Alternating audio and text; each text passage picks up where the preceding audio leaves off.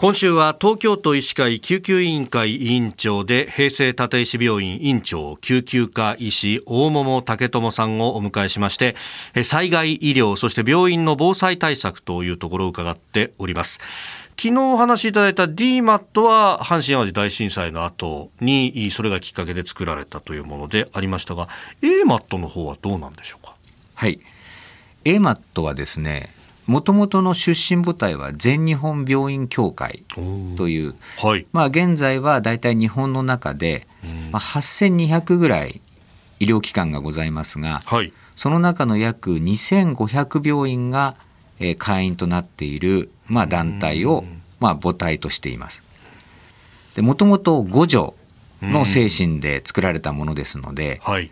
実は非常にこう遡って考えてみますと、ええ、2000年の有珠山の噴火ございましたですよね。北海道の、はい、でその時に、まあ、五女の精神ということで、うん、AMAT のまあ、AMAT は名前が変わって AMAT になったんですが、はい、その前身である災害時医療活動支援班とその当時呼んでいましたが、はい、こういったチームを派遣をしています。はい、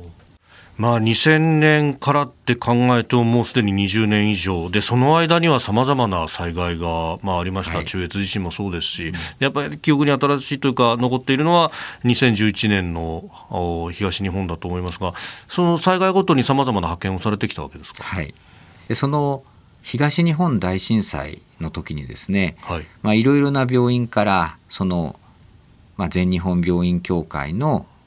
ね、医療活動支援班と名乗ったチームが被災地の中で活動したのですが、はい共通のプログラムで教育をしていたわけではないので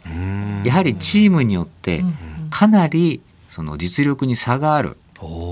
あるいはその全てのチームが災害に対して見識を持っていたわけではないということが表面化をいたしましてもちろんいろいろお褒めの言葉も頂戴したんですが、はい、共通の認識は最低限持っていなくてはいけないよねということを、まあ、皆さんで、まあ、みんなで考えましてですね。えそしてあの AMAT という教育プログラムをこれ DMAT の先生方にご協力をいただいて作りまして、はい、で現在はその DMAT の先生方にお作りいただいた研修プログラムを、まあ、年にですねまあ、2回ないし3回、多い時には4回ぐらい開催をいたしまして、はい、まあ、隊員の養成に努めております。まあ、あの AMAT に所属されてたりするお医者さんたちも、まあ普段は通常の医療をやってらっしゃるわけですよね、はい、やっぱりそこから災害となるとこう気持ちを変えなきゃとか認識を変えなきゃいけない部分っていうのが出てくるってことですか？そうですね。ただしあの最近地震も増えていますけれども、うんはい。いつ我々自身も被災地の中の医療班になってしまう可能性というのは常にあるわけですから、うんうん。まあ、その心構えを少なくても他人事ではなく、うん、万が一の時には自分たちが自分たちの地域を支えなくてはいけない。そして日本の中で困っている方がいらっしゃったらその病院を助けに行かなくてはいけない、うん、まあ、そういう意識を常に持って医療に臨んでいく姿勢をまあ、これ教育をさせていただいているというところですかね。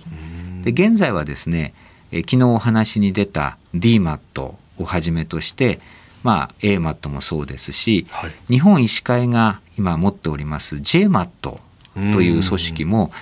すべてですね、はい、あのきちんとした隊員の養成の研修プログラムを作っておりまして、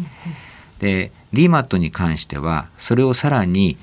ブラッシュアップするようなね常に最新の知識をえー、教育をするようなプログラムもあのきちんと作って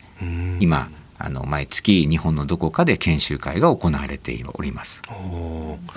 えー、この AMAT について、まあ、細かい活動について明日もまた伺っていこうと思います。平成立石病院院長大桃武智さんでした。先生明日もよろしくお願いします。よろしくお願いいたします